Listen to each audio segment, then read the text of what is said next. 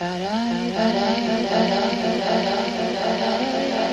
must remember a kiss is just a kiss, a sigh for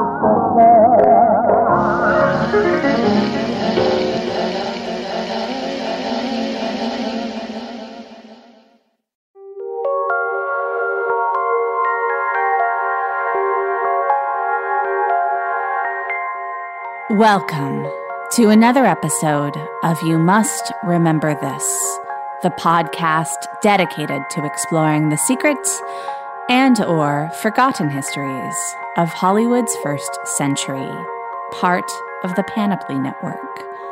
I'm your host, Karina Longworth, and this is another tale in our ongoing series, MGM Stories.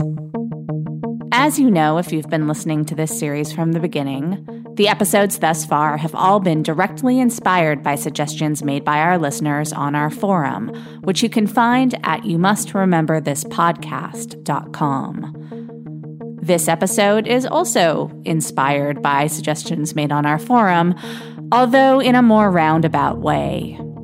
Our listener, Dan Saraceni, who we heard from in a previous episode, suggested that we also do an episode on Jackie Coogan, the child actor whose earnings were squandered by his parents, leading to the establishment of protections for child performers. Inspired by that entry, listener Stan Sweda asked us to look into the, quote, shameful treatment of child actors in Hollywood from Coogan to the two Coreys. This does seem like fertile territory. In fact, if you go all the way back to the beginnings of the forum, you'll see a post that I made a long, long time ago brainstorming a series about child actors, which would include the stories of people like Sal Mineo and Tuesday Weld. I'll get around to that series eventually, and it'll definitely include Coogan's story, which could fit into this series of MGM stories because he did work at MGM for a few years.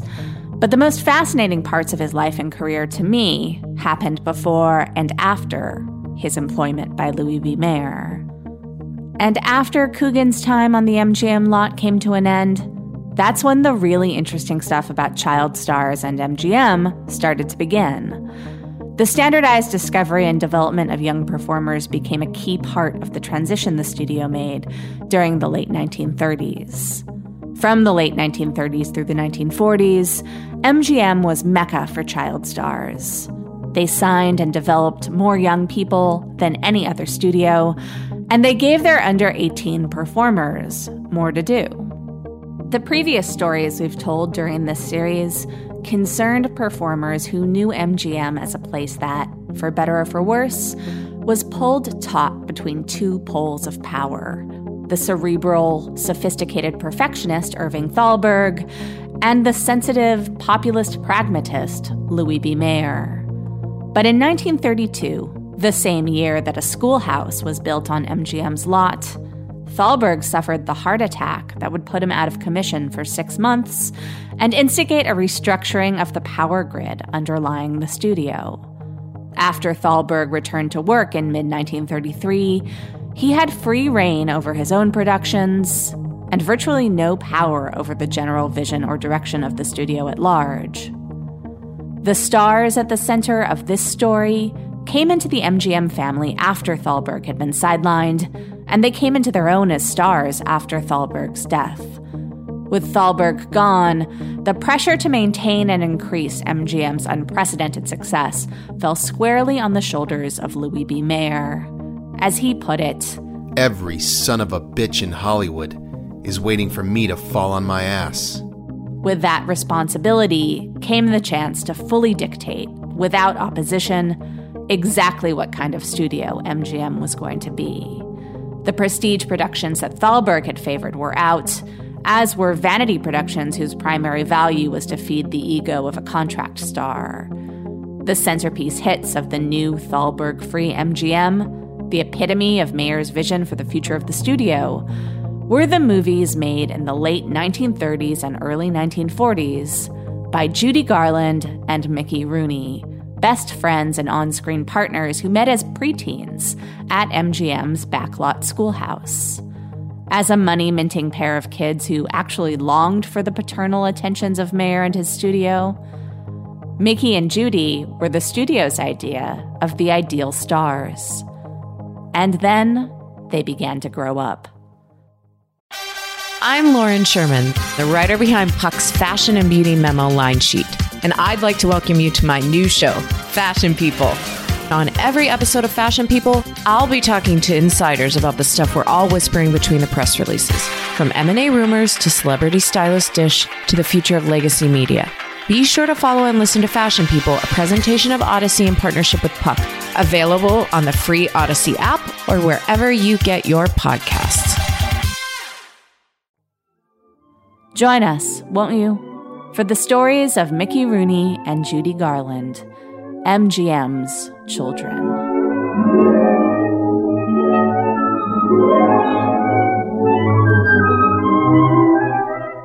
Today's story was partially inspired by the memoirs of a woman named Mary E. McDonald, who graduated from UCLA and went straight to the Philippines on a government program that paid American teachers to work in other countries. After four years there, the fluent French speaker planned to move on to Europe. But her family was really struggling to make ends meet in Los Angeles during the Depression, so Mary came home and looked for work. LA Unified School Districts were cutting jobs, and they weren't hiring. But MGM contacted the school board looking for a French teacher to work with a young actress named Jean Parker, who was about to be loaned out to RKO to star alongside Katharine Hepburn in Little Women. McDonald was soon hired by MGM at $50 a week. Louis B. Mayer was so impressed with her work that in 1935, he created a position for her as the teacher in residence, presiding over a two room schoolhouse on the lot. Eventually, MGM was signing so many new child performers that McDonald had to demand more space in which to house them. Louis B. Mayer had told her that he wanted these children taught strictly according to the rules, and the state had a rule about how much fresh air, measured in cubic feet, needed to be allocated to each student. When McDonald told the Mayer administration that she couldn't possibly take another pupil until she got more fresh air, they gave her an entire bungalow. MGM had had a schoolhouse on the lot since 1932, but the studio's history with child performers went back further. Coogan, who had been discovered by Charlie Chaplin and cast opposite the little tramp in The Kid when he was only seven, had been a top star at MGM in the late 1920s until an awkward adolescence forced him to put his career on hold, puberty being the rare act of nature that Louis B. Mayer couldn't control. Child stars appealed to Mayer for a number of reasons. Mayer liked to think of himself as the patriarch of a massive, happy family, a picture completed by the idea, if not the reality, of a handful of lovable youngsters running around. He also believed that you could make the most money by reaching the most people. He wanted entire families to be able to share the experience of going to the movies, and so he sought to depict multi generational family experiences. And you needed kids for that. Child actors needed more management and more resources to develop, but that just meant that they were more dependent rather than independent. At least, in theory.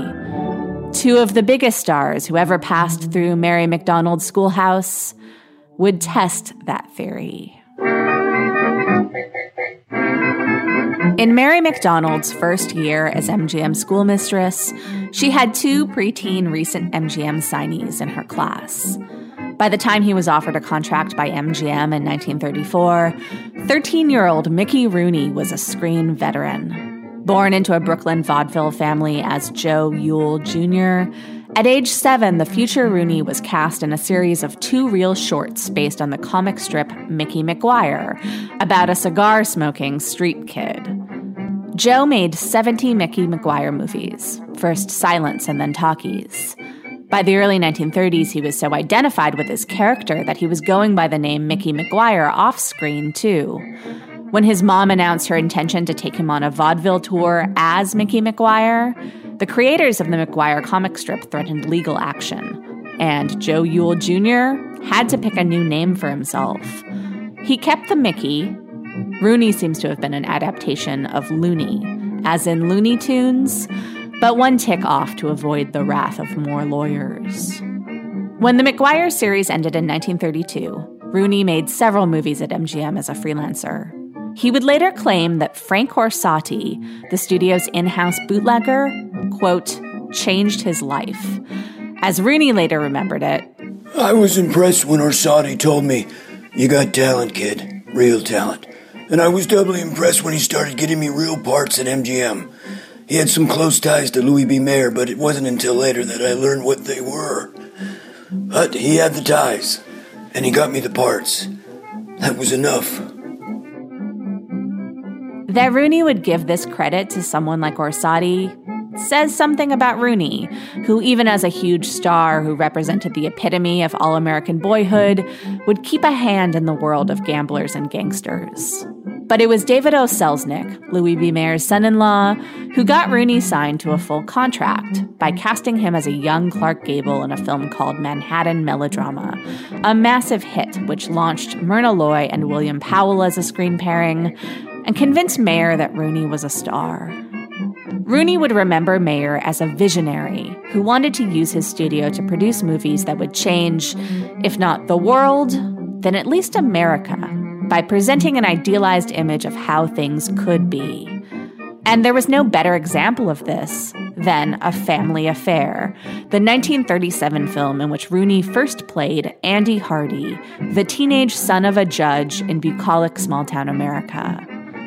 A Family Affair was a modest success nationwide, but theater owners in real small towns reported their patrons were clamoring for more stories about the Hardy clan.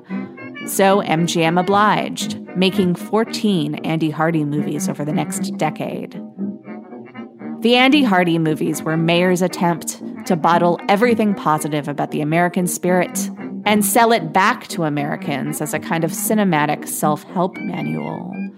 Fans would approach Rooney on the street and thank him for teaching them how to be a teenager. Andy Hardy respected his father and loved his mother. He was girl crazy, but his relationships never went quote unquote too far. He was smart, energized, excited about life. He could get a little big for his britches, but he was easily brought down to earth. He was happy with his lot in life, and he loved his family and living in a small town. And in that, the character paralleled the enthusiasm Mickey Rooney felt for his station within the small town of MGM. Like Mickey Rooney, Andy Hardy was a giant, irrepressible personality bursting out of a tiny body. I am Andy Hardy. I feel right playing Andy. This quote was presumably given after an incident in Mayer's office, where the mogul, after having heard one too many stories about Rooney's womanizing, his gambling habit, and other unsavory aspects of his personal life, grabbed little Mickey by the lapels of his jacket and offered a warning. I don't care what you do in private. Just don't do it in public. In public, behave. Your fans expect it. You're Andy Hardy. You're the United States. You're the Stars and Stripes. Behave yourself. You're a symbol.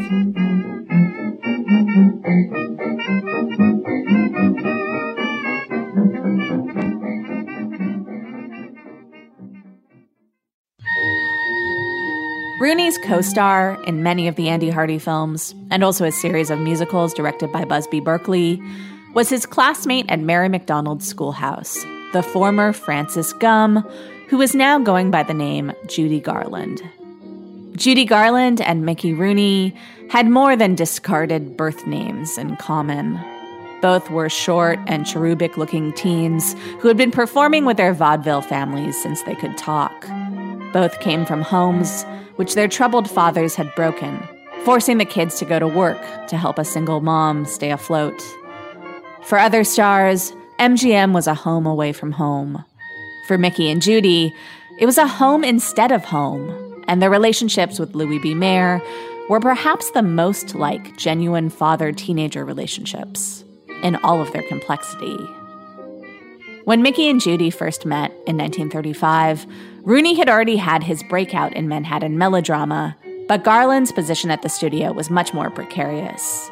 Judy was signed at the same time as a singer named Deanna Durbin, a blonde beauty with a voice for opera. For Judy's first year at MGM, she was openly in competition with Durbin. Nobody believed the studio would keep two teenage girl singers on contract for long, and everyone seemed to think they would eventually decide to keep one and ditch the other. MGM even played up the differences between Deanna and Judy by casting them together in a short called Every Sunday, in which Deanna did her opera thing and Judy showed off her very different brand of virtuosity. Swing, north, south, east, west, swing. You'll find that swing is best.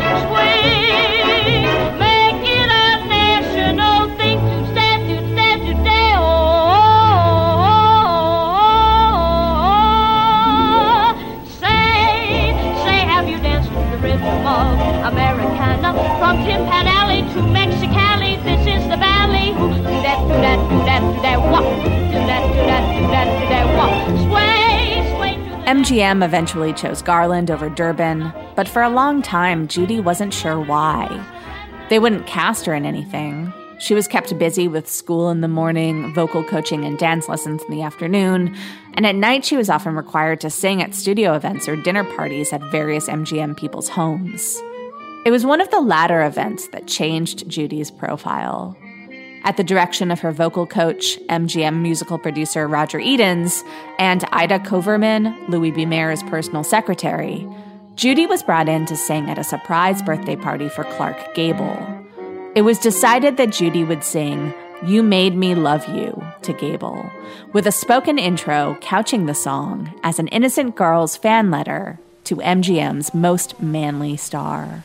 Dear Mr. Gable, am writing this to you, and I hope that you will read it so you'll know. My heart beats like a hammer, and I stutter and I stammer every time I see you at the picture show.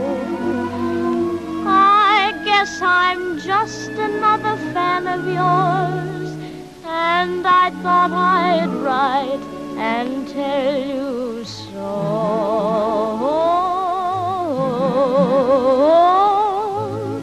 You made me love you. I didn't want to do it.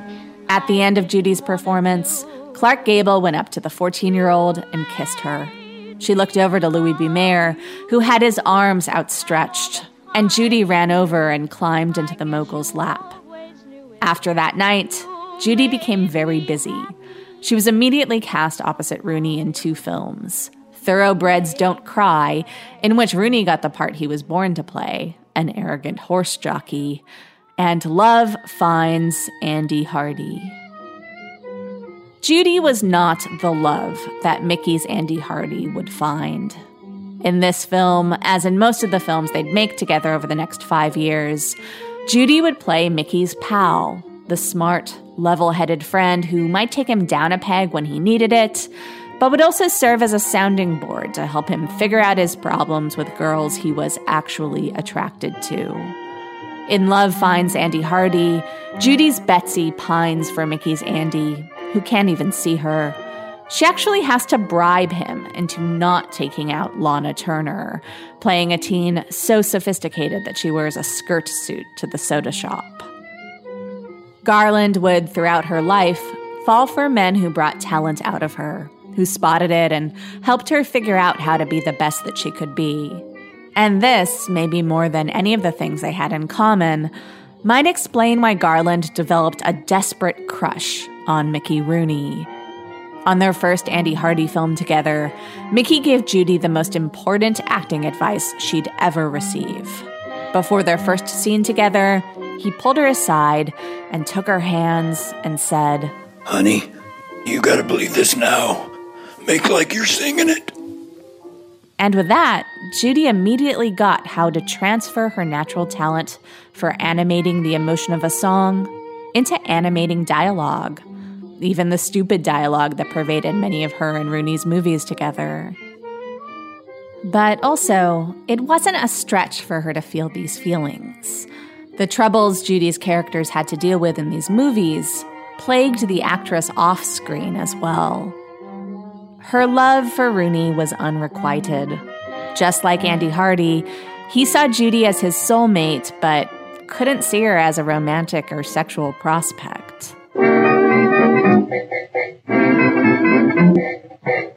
To add insult to injury, Mickey Rooney saw pretty much every other woman in town as a sexual prospect, including Norma Shearer, who was 20 years older than Rooney at the time of their affair, and Judy's co star in Love Finds Andy Hardy, Lana Turner.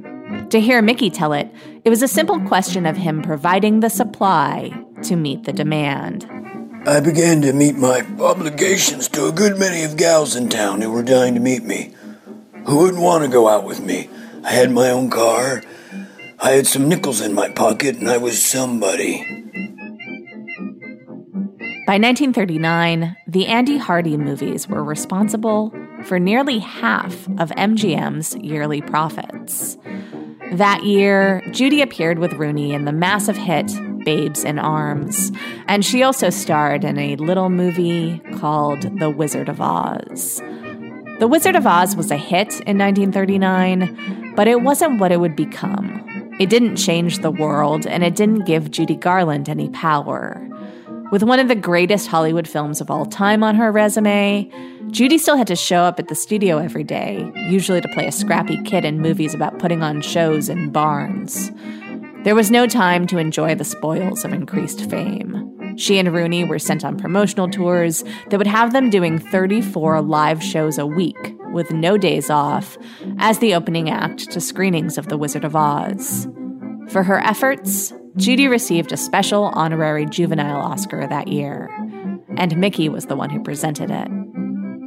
Judy and Mickey were the two most valuable stars on the MGM lot, but they were still treated like chattel.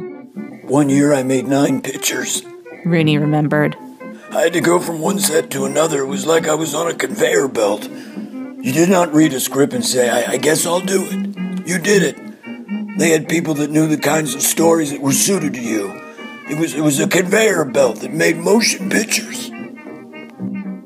Judy Garland was on the wholesome adolescent conveyor belt, and it would be five years after The Wizard of Oz before she would be seen in a film anywhere near that sophisticated. Both Rooney and Garland were enforced into a prolonged adolescence, but Rooney seemed more or less okay with playing Andy Hardy until he was in his late 20s. Garland chafed against it, and in fact, she had no idea how to be a real teenager. When a normal college boy invited her to a fraternity party, she showed up with a white fur stole draped around her neck like she was headed for the VIP booth at Ciro's. She was obsessed with a kind of glamour that she didn't naturally possess the kind of blonde, big breasted, and tiny waisted, captivating sexuality that Judy's on screen and off screen rival, Lana Turner, had in spades. When Judy was 15, she developed a crush on band leader Artie Shaw. Reports differ as to whether or not Shaw's relationship with Garland was sexual. Knowing what we know of Garland, I tend to believe the reports that suggest Shaw thought of Judy as a kid sister, while Garland, blinded by a teenage romantic's fantasy, thought they were just very slowly courting. Either way, years went by, and in February 1940, suddenly the newspapers announced that Shaw had eloped with Lana Turner. Garland sought consolation in the arms of musician David Rose, who was also married to someone else, but nonetheless gave Judy an engagement ring on her 18th birthday in 1940. They were married a year later and separated a year and a half after that. There were other challenges that Judy faced at MGM that Rooney would never have to deal with. Later in life, she would report that as a teenager, she was frequently sexually harassed by men in power at MGM. She'd imply multitudes with phrases like, Don't think they all didn't try. But she pointed fingers at Mayer by name. In Judy's recollection, Mayer used to compliment the way she sang from the heart. And when he talked about her heart, he'd put his hand on her chest his big palm touching at once her heart and also her left breast. After years of this, Judy finally got the courage to say, Mr. Mayer, don't you ever, ever, ever do that again. According to Judy, this made Mayer cry and say, How can you say that to me? To me, who loves you? Somehow, Judy ended up comforting this large, older man who she had just been upbraiding for taking advantage of her. Mickey and Judy had similar body types, but only Judy was constantly told that her body was unacceptable for a star. Louis B. Mayer famously, and not unaffectionately, had a name for her My little hunchback. The waitresses at the MGM commissary were instructed that Judy be served only chicken soup, and she wasn't allowed to have lunch with her friends, who might let her sneak a french fry or 12. Of course, the repressed always returns one way or another, and Judy figured out how to get around these restrictions, hiding candy bars in her dressing room and sneaking off to the ice cream parlor for caramel sundaes every chance she could get. This is where history starts to become controversial. We know that by her late teens, Judy Garland was addicted to pills uppers, downers, and diet pills. When Judy was at her normal, natural weight, she was chastised and encouraged to deprive herself. When she took enough pills to fall about 30 pounds under her natural weight, everyone told her she was fabulous. Certainly, Garland was encouraged to the self destructive end of the spectrum by this type of reaction. But the question is did MGM encourage the treatment as well as its results? In other words, did MGM get Judy Garland hooked on pills? Later in her life, Judy Garland would squarely lay the blame for her addiction at the feet of MGM even though her mother had first introduced her to sleeping pills and pep pills before Judy arrived at the studio. But at MGM, according to Judy, taking drugs was a way of life. That's the way we worked, and that's the way we got thin, she wrote. That's the way we got mixed up. And that's the way we lost contact. The we Judy is referring to is her and Mickey Rooney, who she claimed was put on the same regiment of uppers and downers, sometimes administered intravenously, as Judy was.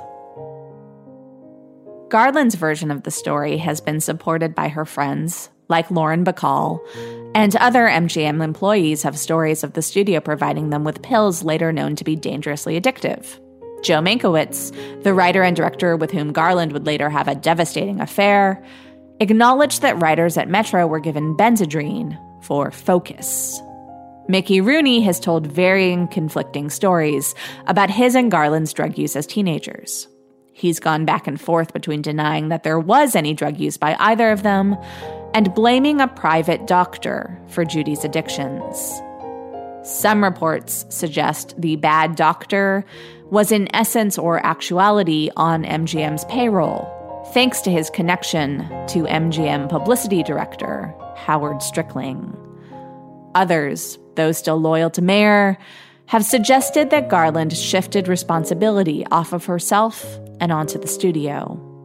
Arthur Freed, who as the head of MGM's musical unit produced many of Judy's films, said, quote, This widespread notion that the studio somehow destroyed her is nonsense. Her personal life got too much for her. Actress Kathryn Grayson suggested Garland had turned Mayer into a kind of boogeyman, and that her stories about his sexual harassment of her in particular had to have been an addict's delusion.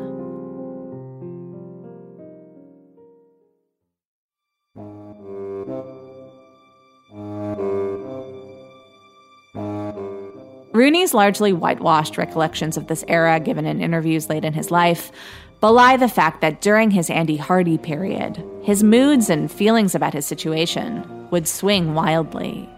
In his autobiography, Mickey described the time as a high flying one. I more or less took LB Mayer and MGM for granted, blissfully believing that my good parts and my good luck and my good life would go on forever. As a result, I became as cocky a kid as ever cruised the Sunset Strip in his own convertible exploding with sheer selfish energy and and pissing off almost everyone around me. After the highs would come the crash. Sometimes Rooney would give interviews from a much lower place. Describing what it felt like to be famous, Rooney said, I'm too tired to care. It's all work and no play. Home in bed every night after dinner. That's me. That's fame. But that wasn't true either. Rooney had enough of a social life that MGM felt the need to surveil and control it. When Rooney announced his intention to marry new MGM starlet Ava Gardner, he was called into Mayer's office once again. I simply forbid it. Mayer said. That's all. I forbid it. You've got no right to do that. Rooney said. This is my life. It's not your life. Not as long as you're working for me. MGM has made your life. Rooney was eventually allowed to go through with a small wedding to Gardner, but his inability to stay faithful wrecked the marriage soon enough. Single or married, Rooney was a handful. The studio got in the habit of assigning publicists to their biggest stars, who would do a lot more than the usual work of arranging and vetting interviews and writing fan magazine articles under the bylines of their clients. Mickey Rooney's personal publicist, Les Peterson, served as hybrid wingman, babysitter, and chauffeur. He made Mickey's bets for him at the racetrack and made sure events like a notorious party at Errol Flynn's house involving multiple prostitutes stayed between friends. Mickey understood that Les Peterson wasn't his friend. He made fun of the fact that his companion was on the corporate payroll by calling Peterson the vice president in charge of Mickey Rooney. But Judy Garland wasn't so savvy. Or maybe she was so desperately in need of even illusory emotional support that she didn't care that her publicity department consigliere was paid to spy on and manipulate her. Betty Asher got so close to Judy that there were rumors that they were lovers. In fact, Asher, who was 22, was having an affair with MGM executive and fixer Eddie Mannix, who was 49 in 1940. And Asher was cataloging and reporting back to Mannix every minute detail of Garland's life and behavior. Garland claimed she didn't realize this for years, and that when she figured it out, she cried for days. Judy had gotten to the point where she dreaded coming to work. Sometimes I'd think I couldn't live through the day, Garland told columnist Hedda Hopper. I'd have my drivers circle the block because I so hated going through those gates. She hated the way they treated her, and even more so, hated the roles they gave her. Judy was so obsessed with breaking free of her image as Mickey Rooney's sexless sidekick that she almost refused to star in Meet Me in St. Louis, because on the script level, it seemed like her character was just another teenage girl, literally pining in vain over the boy next door. But as directed by Vincente Minnelli, Meet Me in St. Louis would become not just a gothic art film in the package of an MGM musical, but also the first film, after failed makeover attempts in Ziegfeld Girl and presenting Lily Mars, in which Garland would look convincingly beautiful. That breakthrough didn't come along until 1944, after the final film Mickey and Judy made together, Girl Crazy. Girl Crazy has songs by George Gershwin, a new director in Norman Taurog, because Busby Berkeley was fired shortly after shooting began after clashing disastrously with the ultra sensitive Judy, and a new spin in that Garland plays Rooney's main romantic interest. There are spectacular song and dance numbers in Girl Crazy, but it's also impossible not to notice that its stars are spinning their wheels. 23 year old Rooney is playing a college sophomore. Girl Crazy is the film where off screen reality became impossible for Judy and Mickey to ignore. Unhappy that her mother and the studio had talked her into having an abortion, Garland started augmenting her cocktail of pharmaceuticals with actual cocktails, causing tension and delays on set. And on the same set, Mickey Rooney received his draft notice. Louis B. Mayer fought vigorously to keep Rooney out of the war and in Culver City, where he could keep making MGM movies and thus minting money. But once the newspapers got wind of Mayer's appeals to the draft board, the whole thing started to look unseemly. And MGM finally let their pint sized cash cow go serve his country. Assigned to special services, he entertained troops at bases in the US and Europe until 1946, when he returned to MGM and made yet another Andy Hardy movie. Now 26, Rooney was patently too old for the role, and the series' simplistic view of American life had fallen out of fashion. For the first time in his career, Mickey Rooney struggled. By the end of the decade, he was dropped by MGM. The war years were more productive ones for Judy Garland. Her relationship with Vincente Minnelli netted two of her best films, Meet Me in St. Louis and The Clock, as well as daughter Liza. But her drug and alcohol use worsened, and in 1947, while shooting The Pirate, she suffered a nervous breakdown. She recovered enough to finish that film and make Easter Parade, her only film with Fred Astaire, and a truly great musical in which Garland looks glamorous and graceful. Which, for Judy Garland, means she's also worryingly thin. Easter Parade was Garland's biggest moneymaker ever, but this success, like her very low goal weight, was unsustainable. Within two years, MGM, the only studio Garland had ever worked for, let her go. So, did Judy Garland bring all of her problems on herself? Or was she walked down the path of doom by an evil corporation hell bent on milking her talent at any cost? The truth probably lies somewhere in the middle, because that's usually the case. But here are two things that we know for sure. One is that amphetamines, in the form of prescribable pills, were brand new in the late 1930s. And while their use became commonplace quickly, Judy Garland's daughter, Lorna Luft, would claim in her book Me and My Shadows that even Louis B. Mayer himself took the same kinds of pills they gave her mother. Nothing was known about their long term consequences. And the second thing we know is that other people might have been able to pop pills only occasionally to get through a long day or get over a long night, or even habitually, and not have problems. But Judy Garland was a born addict. She exhibited addictive, compulsive, and codependent behavior her entire life, from her secret candy eating to her way too close relationship to her personal publicist. Judy Garland was an addict living in a time when no one understood addiction as a sickness. Luft credits MGM with introducing her mother to amphetamines, but she also credits the studio, and Louis B. Mayer specifically, with trying to help Garland get off the drugs which they did, and Mayer himself even personally paid some of Judy's medical bills. But eventually, when their help didn't work and her sickness was costing too much money, they fired her. By the early 1950s, not only were many of the now adult child stars off the lot, but there were few new child stars to replace them. And as of 1951, Louis B. Mayer was gone too. In 1954, there was just one student in Mary's schoolhouse. She served as principal of the school until the last student graduated in 1965.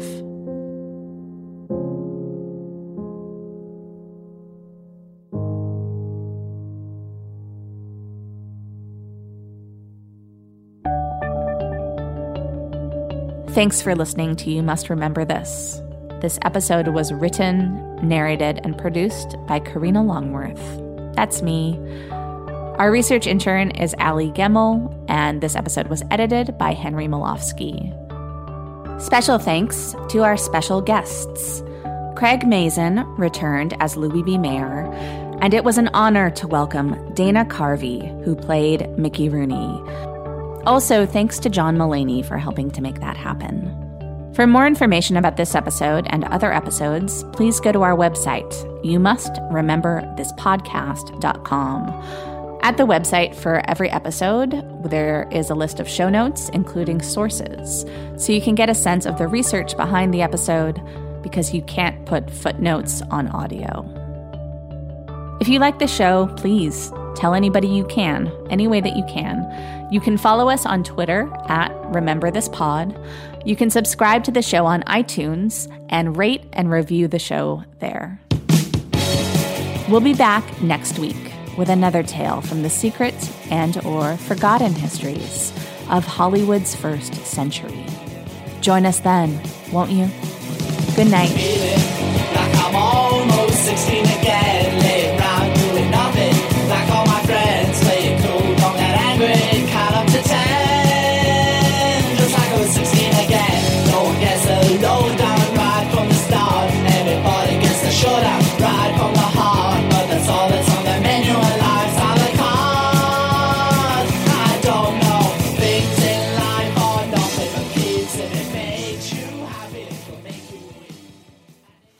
Uh, hi, here's some actual Mickey quotes in case you guys want to use them, just for fun. What he said often. I was the number one star in the world. You hear me? Bang. The world. That was one he always said. The other one was, Judy Garland. They pumped her so full of drugs they killed her. that was two. Uh, the other one was, uh, I called up my business manager in 1952. I said, This is Mickey Rooney. I'm broke. He said, How can you be broke? I have a yacht named after you. anyway, those are three he said all the time. okay. Use them if you want.